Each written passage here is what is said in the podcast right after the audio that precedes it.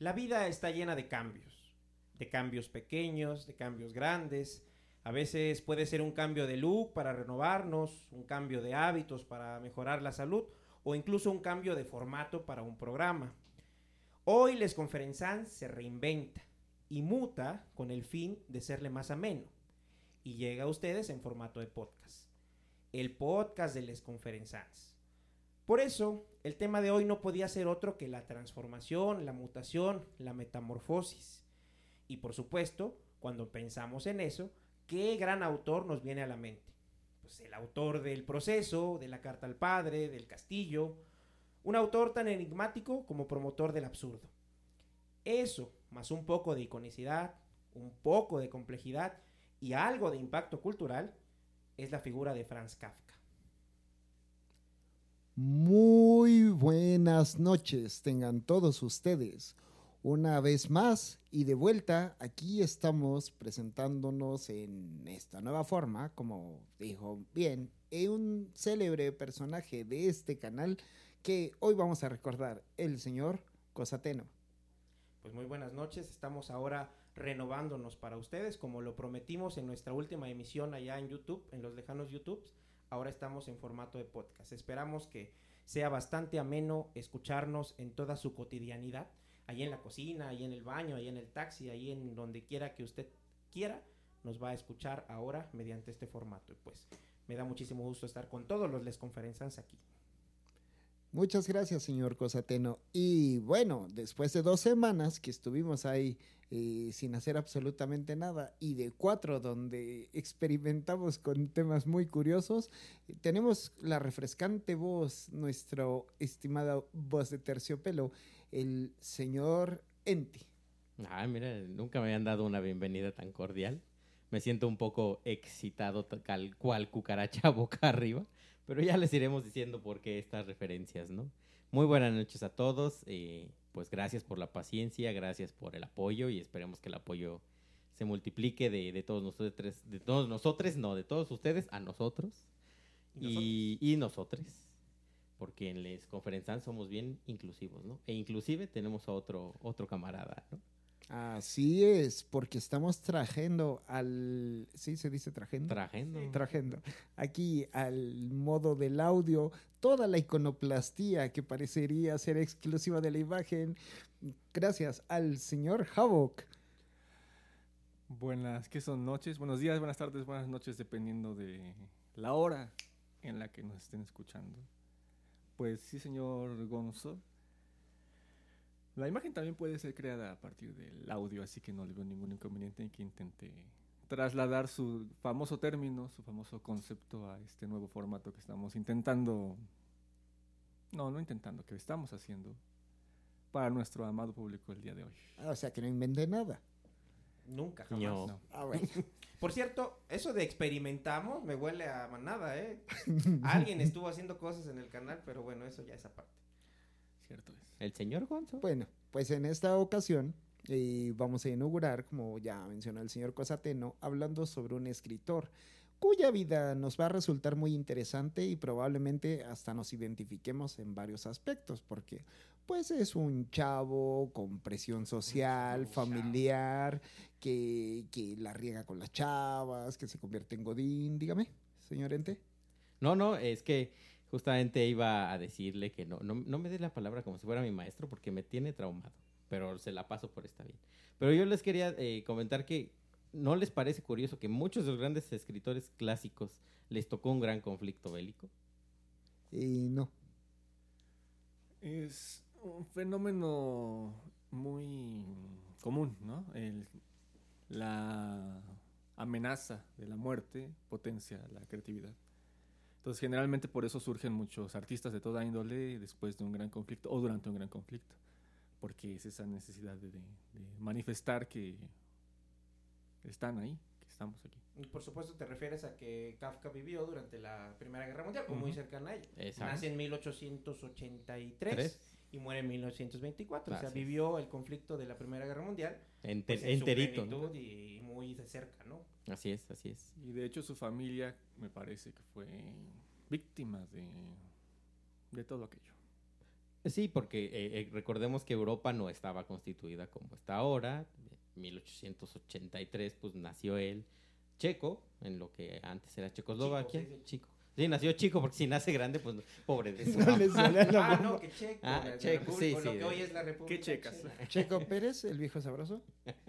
Y eh, nace en una familia acomodada, como también es un poco clásico que le pasara a los grandes artistas nacer en, en buenas familias, ¿no? Él, él de lengua alemana y pues con un papá fornido, dedicado sí, sí. al negocio principalmente de la carne y que esperaba que Franz, eh, Franz para los cuates, uh-huh. Franz Kafka para la literatura, pues le saliera parecido a él, ¿no? Y, y pues todo lo contrario, ¿no? Porque Kafka era más bien un, un pequeño ratón de bibliotecas, ¿no?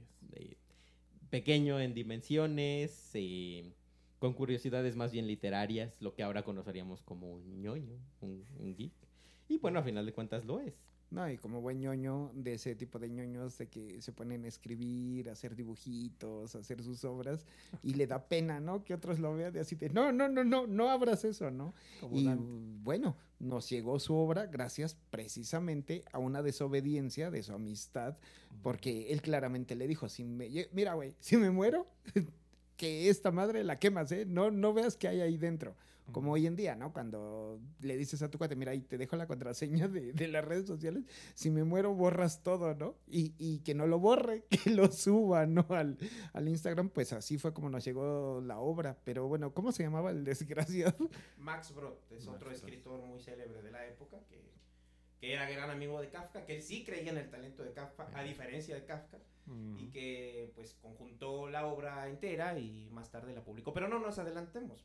Eh, recordemos, bueno, re- regresemos un poquito sí, sí. a la primera formación de este escritor. Recordemos, por ejemplo, que nace en Praga, nace capital Praga. Del, del Imperio Austrohúngaro en ese uh-huh. momento, y hoy República Checa.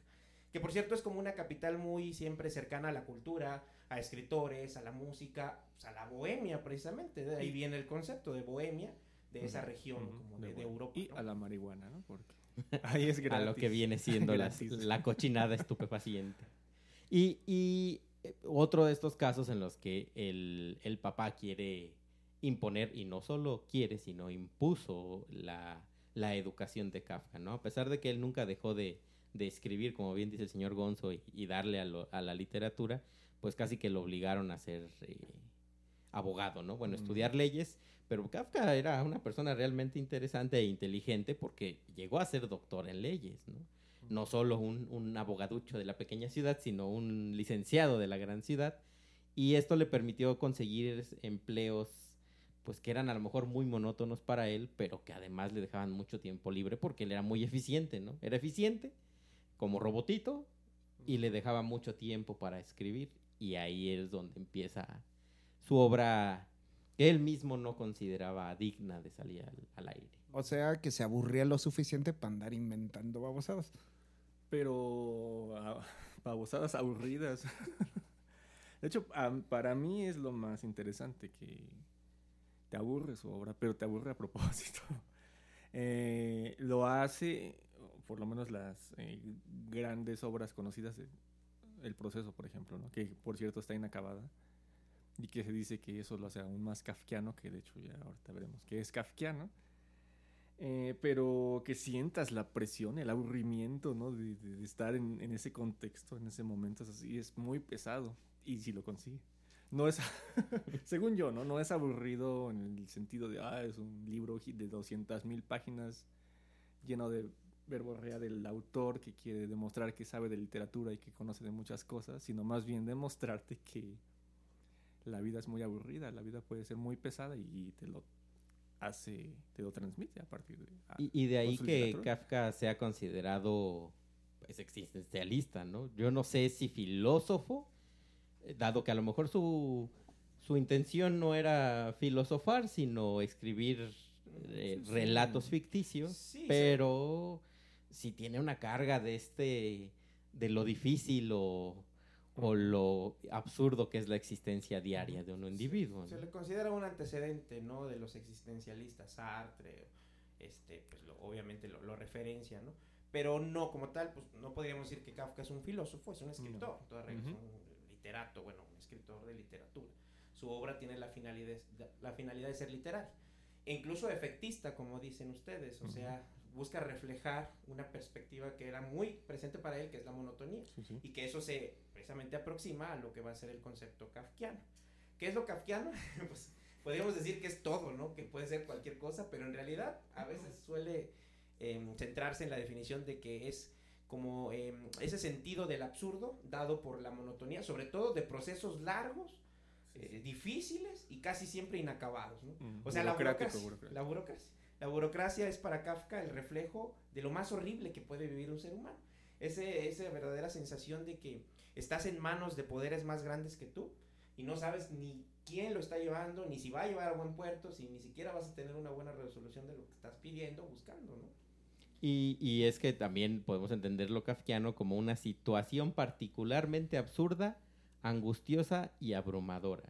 Y, y, y, y perdón, amigos, no, no es nuestra intención de deprimirlos, pero qué más angustioso, abrumador y, y absurdo que levantarse diario para ir a trabajar, el tráfico, la familia, el devenir de no saber para qué se está trabajando.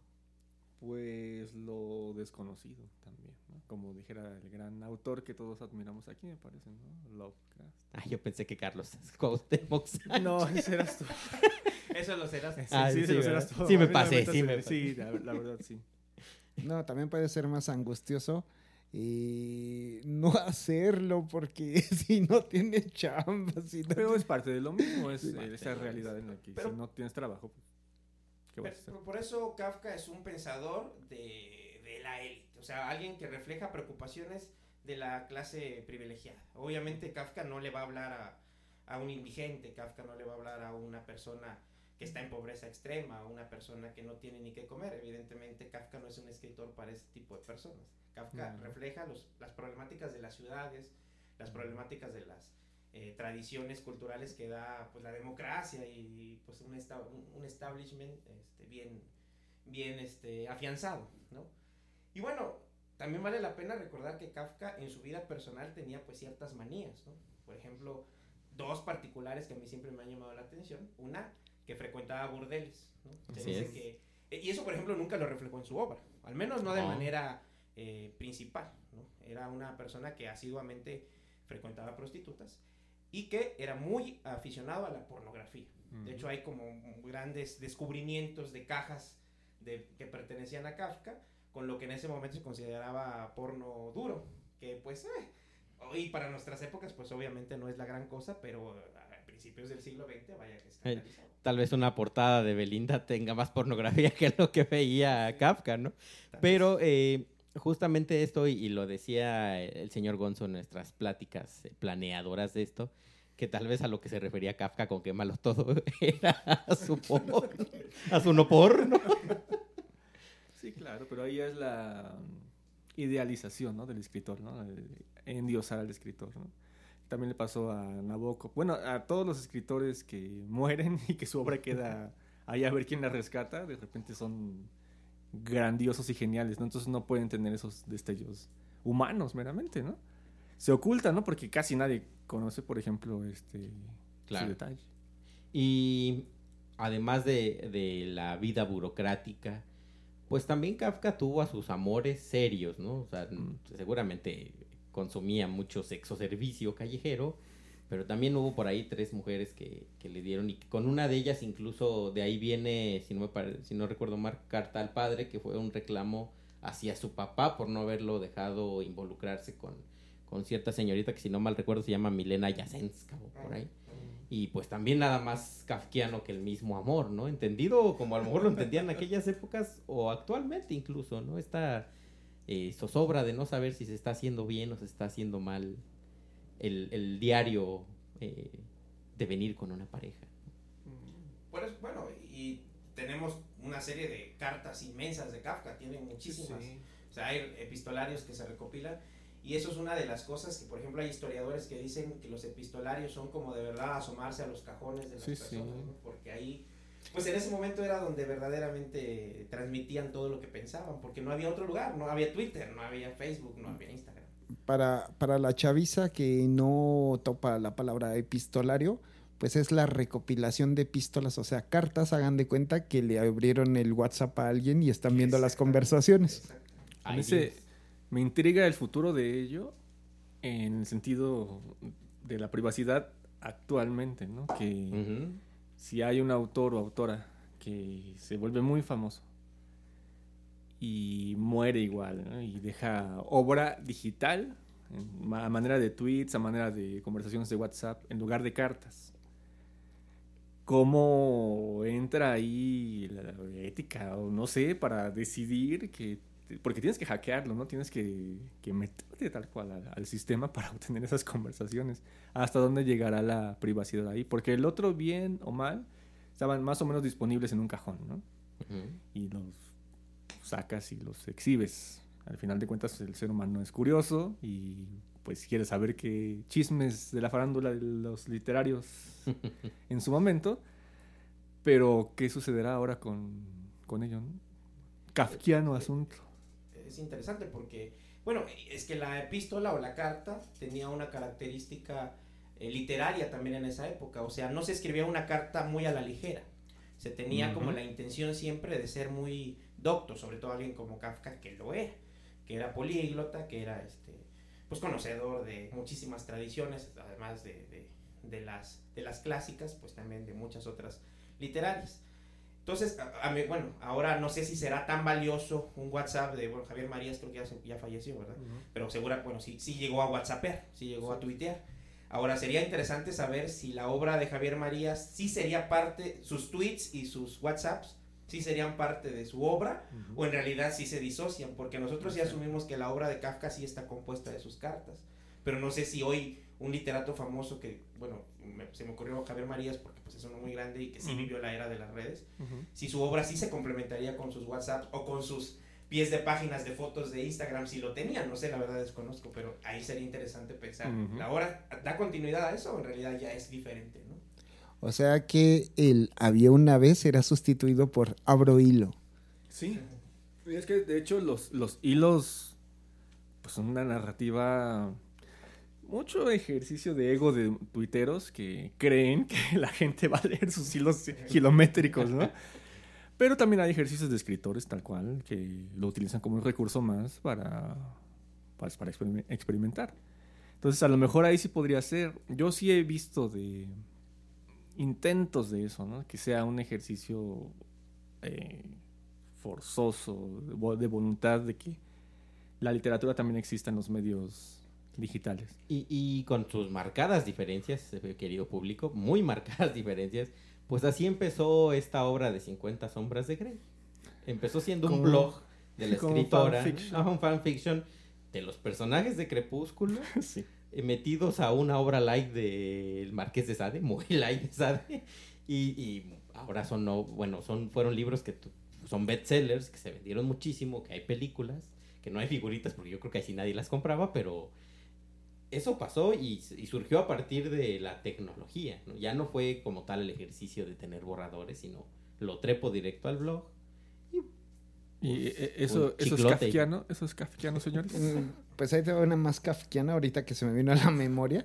En Twitter alguien se le hacía gracioso los comentarios de su papá e hizo un Twitter de su papá que se llamaba Mi papá dijo tú y le gustó a Warner Bros. E hicieron una serie de eso. Es y cierto. Construyeron toda la historia del papá precisamente de las quejas del diario, ¿no? Uh-huh. Y bueno, pues entonces bah, dirían por allá, lo que te traje chuncha, digo chencha, eh, chucha, chuchita. Eso, eh, alguien. Este, bueno, ¿cómo, cómo, ¿en qué consiste esta famosa metamorfosis? Antes de la metamorfosis, Morfosis. Creo que es importante que, porque creo que todo el mundo por lo menos leyó algún fragmento de la metamorfosis en la secundaria, que venían fragmentitos, a veces a, a, veces a fuerza, pero...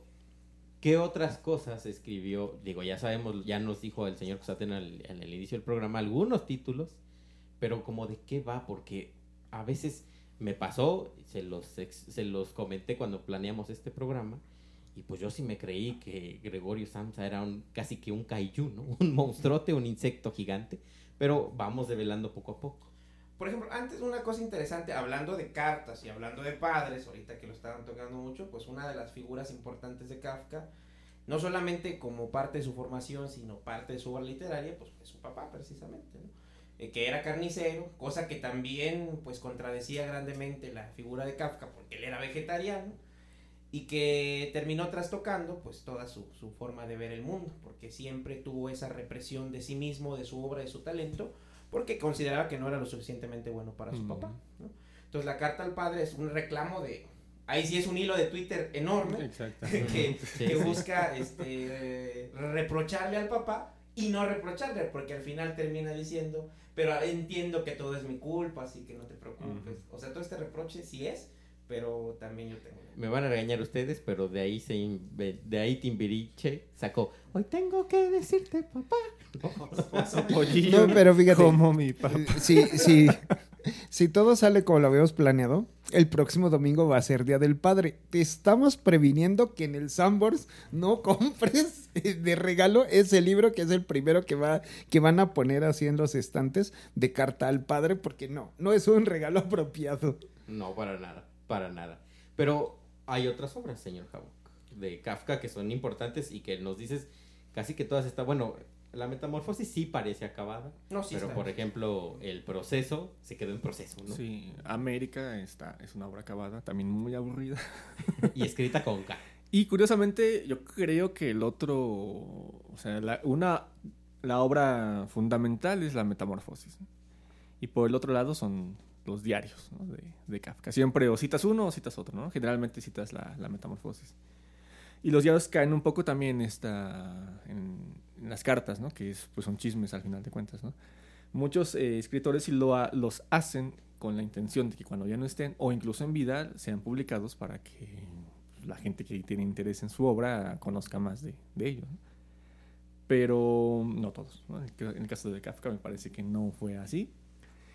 Y acaba muchas veces en siendo mal interpretado o descontextualizado a conveniencia del post de Instagram de turno, ¿no? En el que hay una frase muy existencialista o protoexistencialista que se convierte en algo de superación personal, ¿no? Yo me pregunto qué pensaría Kafka si hubiera una frase así, ahora con florecitas y... En... Un violín, un violín. Ajá. Yo creo que son los, los... Para mí son los diarios. Porque las novelas no son... Incluso parecieran que son como de nicho, ¿no? Para gente que está interesada en lo que les dijeron que era Kafka. Es decir, uh-huh. el gran escritor, ¿no? El, el gran escritor, ¿no? Que ha influenciado hasta el cansancio a los, a los demás escritores. Y por lo tanto tienes que leer toda su obra porque es importantísimo leer todo Kafka, ¿no?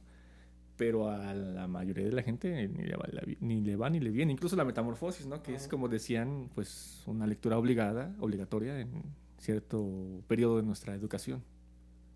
Okay. Niños, La metamorfosis es el libro con más clickbait que, que se pueden imaginar. Y ahora van a descubrir por qué. Bueno, pues sí, ya hablando de lleno de La metamorfosis, que por cierto, a menudo dicen que no debería llamarse La metamorfosis, o no debería traducirse como La metamorfosis, uh-huh. sino como La transformación, o al menos así lo dice Borges cuando habló sobre el libro, y que por cierto ahí viene también todo... Y una... que lo tradujo. Aunque no, que no, dicen que no. Bueno, hay una, hay una discusión de si Borges tradujo o no La metamorfosis, ¿no? Losada, la, la, la este, editorial eh, Losada lo, lo, lo anduvo promoviendo, pero él mismo dijo que no. Pero bueno, todos dicen que sí, otros dicen que no, sí, dicen ya. que Borges era borgiano y entonces decía algo pero no era cierto, ya saben, lo mismo que pasa con estas cosas. Entonces, eh, el caso es que La transformación o La metamorfosis pues trata sobre un individuo, de nuevo un trabajador, porque pues Kafka siempre va a tomar esos temas, que una mañana después de un sueño intranquilo, este personaje llamado Gregorio Samsa o Gregorio Samsa para los latinos se vio transformado en un monstruoso insecto. Así uno puede pensar muchas cosas, puede pensar eh, no, esto es un sueño, un hechicero lo hizo, una, un, o esto es una alegoría, o sea, esto es una metáfora, o no, esto sí es una película de ciencia ficción, ¿no?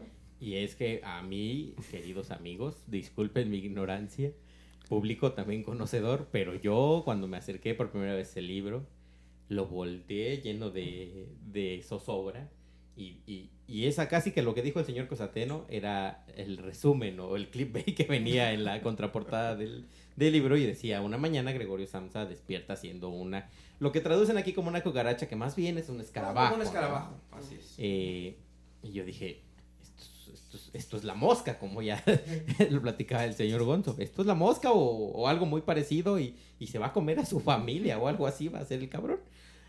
Y tristemente, pues, no fue así para mí. ¿No, no se teletransporta? No, no sí. Mm. Pues, al final, a un plano diferente de la existencia, nada más.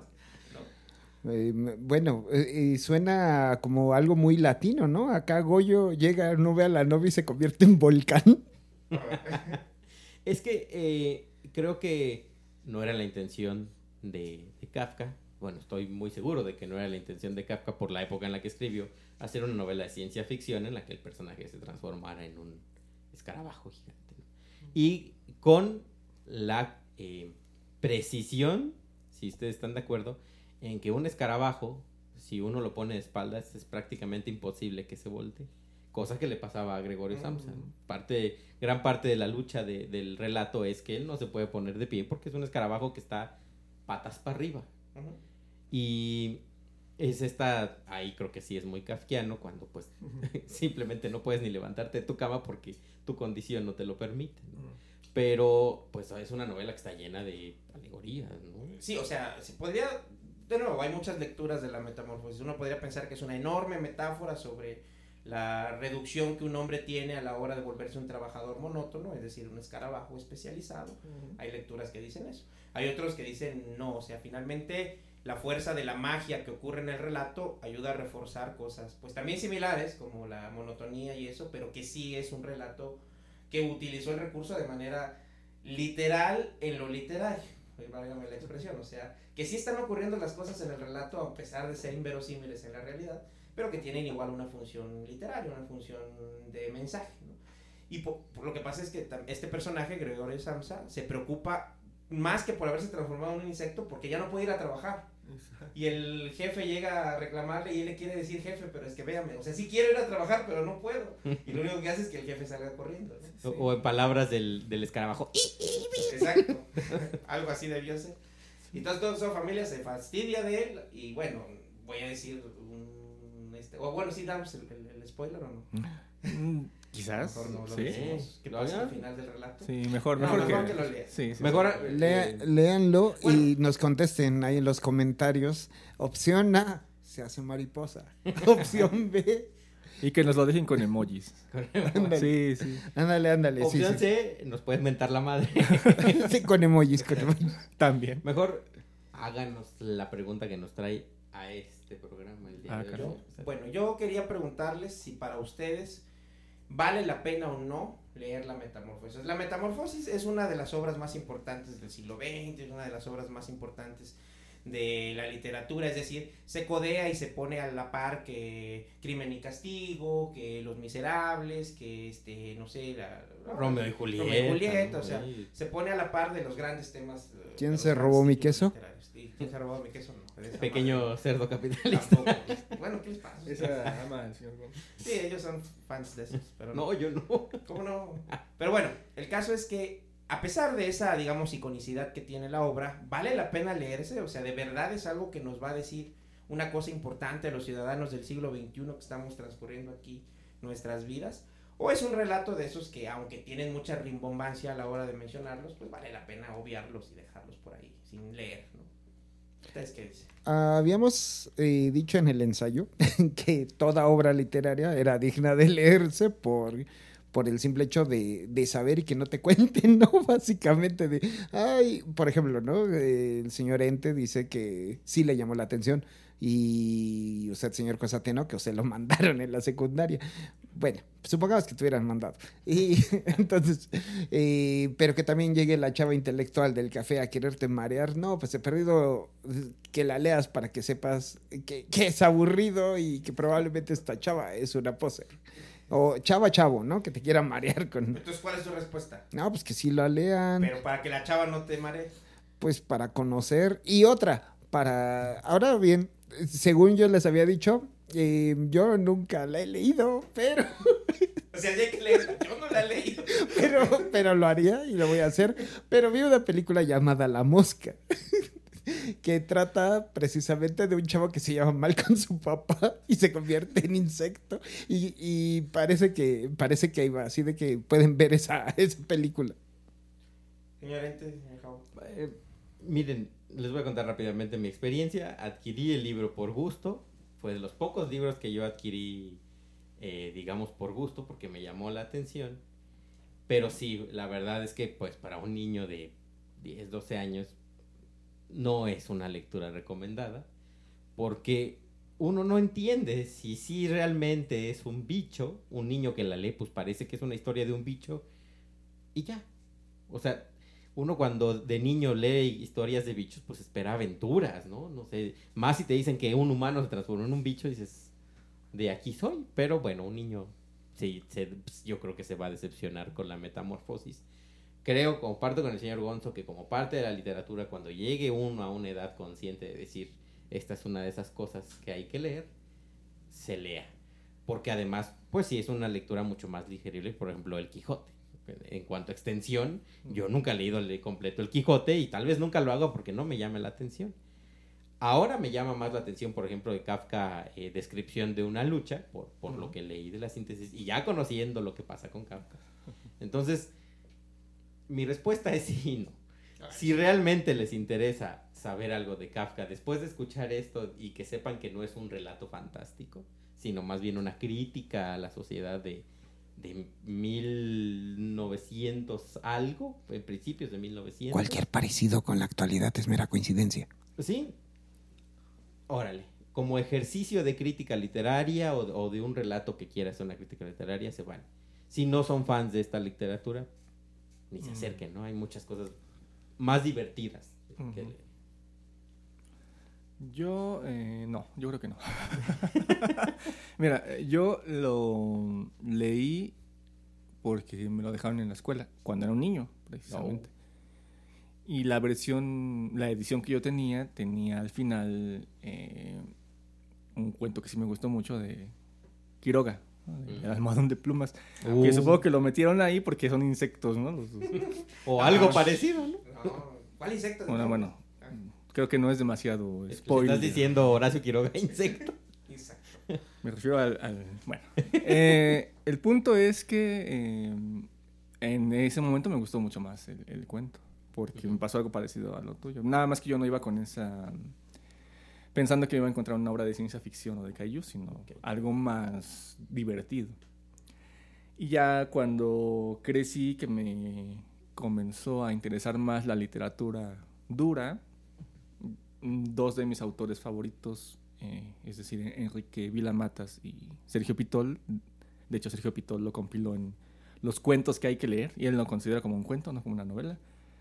Eh, la que leamos a Kafka y particularmente La Metamorfosis.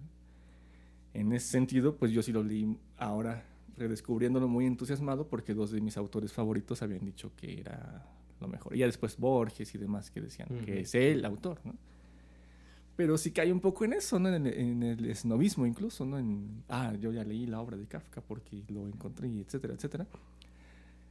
Creo que no es necesario porque, así como el señor Gonzo dice, ya es, es una de esas obras que están tan metidas en la... cultura en pop. Inconsciente, subconsciente, colectivo, que sabes de qué trata.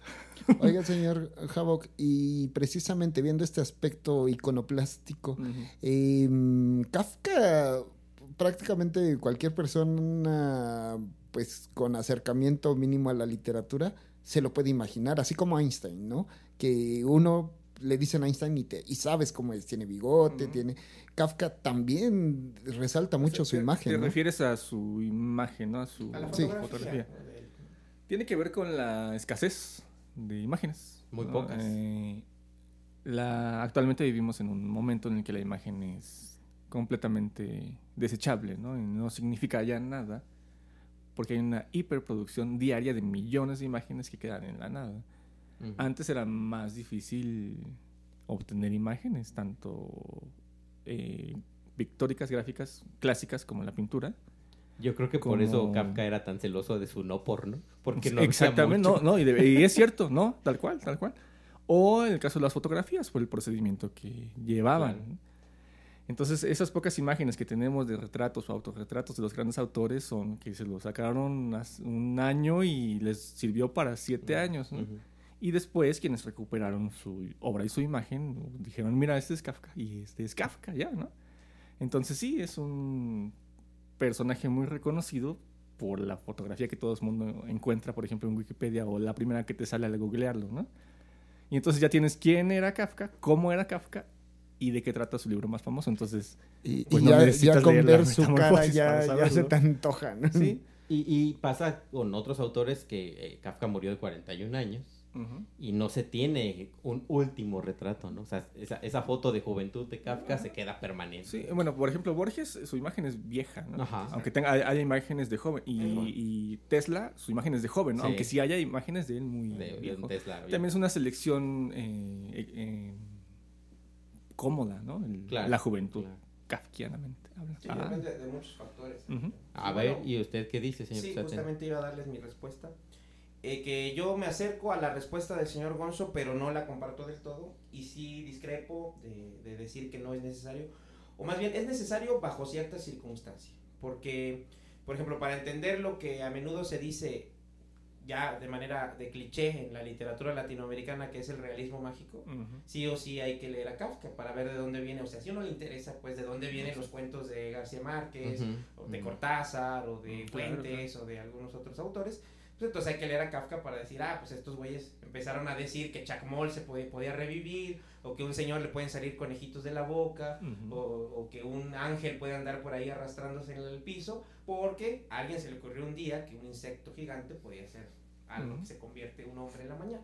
Claro. Entonces yo creo que el realismo mágico parte de ahí, para entenderlo, pues hay que entender a Kafka, ¿no? Uh-huh. Y porque también decía, un poquito como el señor Gonzo, aunque no para que la chica del café me haga caso. O sino, chiqui. Exacto, sino uh-huh. para que, yo soy como una idea de que hay un coleccionismo de literatura, ¿no? O sea que uh-huh. de alguna manera la literatura es como un rompecabezas.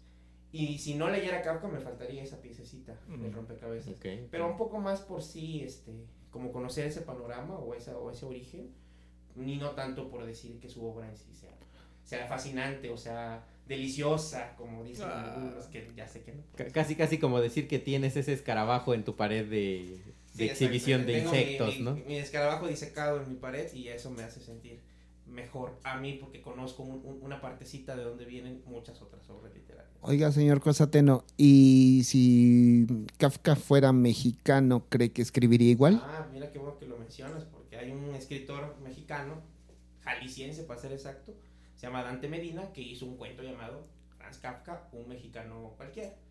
Y hace alusión, pues, a que, bueno, a que la, la monotonía de lo kafkiano.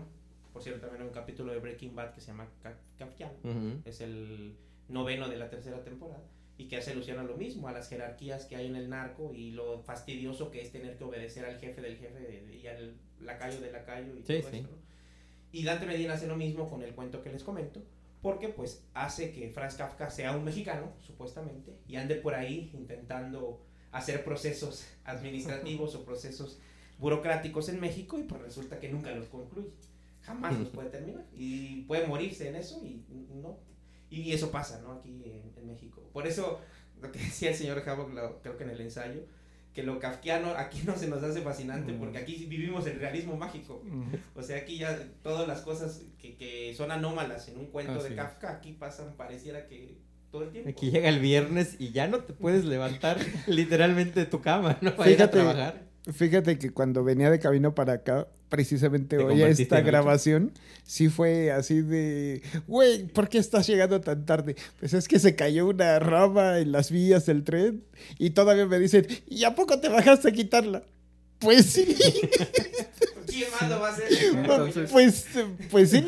Entonces México es kafkiano y surrealista, ¿no? Porque Bre- Bretón decía, es que México... O ya no, o ya no sabemos si Kafka que... era mexicano. Bueno, Dante Medina dice que era un mexicano. Un mexicano es que sí, sí, sí. Bueno, si usted este, comenta con emojis, le vamos a regalar ahí el hipervínculo al ensayo. Sí, emojis. Emojis uh, para todos. Pues, ¿qué les parece si vamos ahí cerrando este, de, este tema que a mí me gusta mucho? Así amigo. Es, pues entonces vámonos con las conclusiones de esta sesión. Señor Havok. Pues que sí, lean a Kafka. aunque, aunque, no, sí, aunque no, o sea, si tienen la oportunidad y las ganas, sí, porque sí es un ejercicio de voluntad eh, más o menos indecente.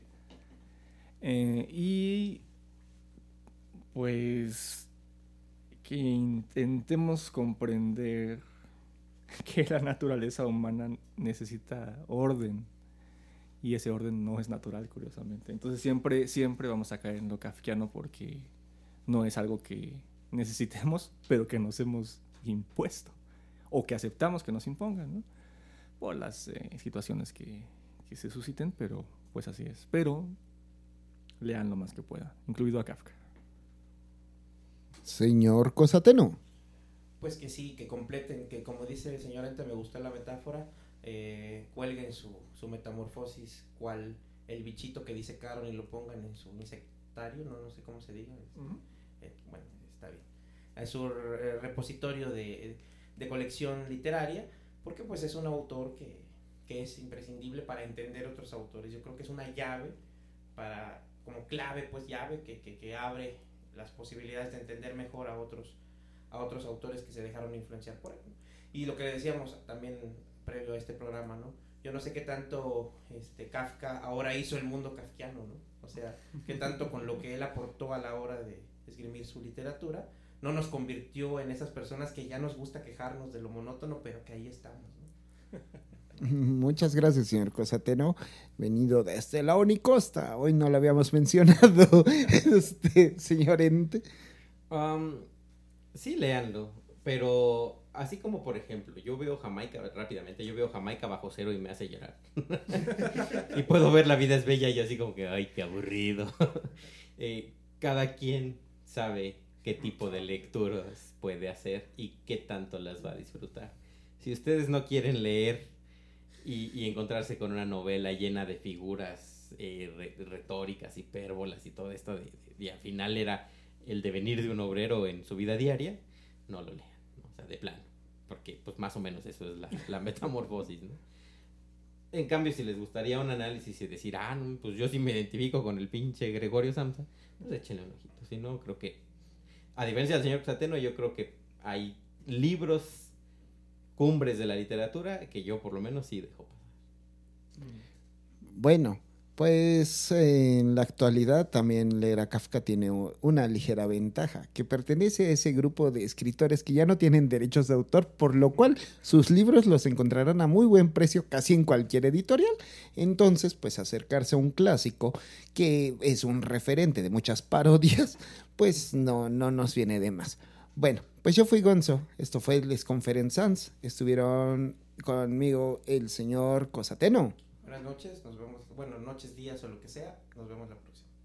Y bueno, pues ahora para que se deleiten más un susurro del señor Ente. Buenas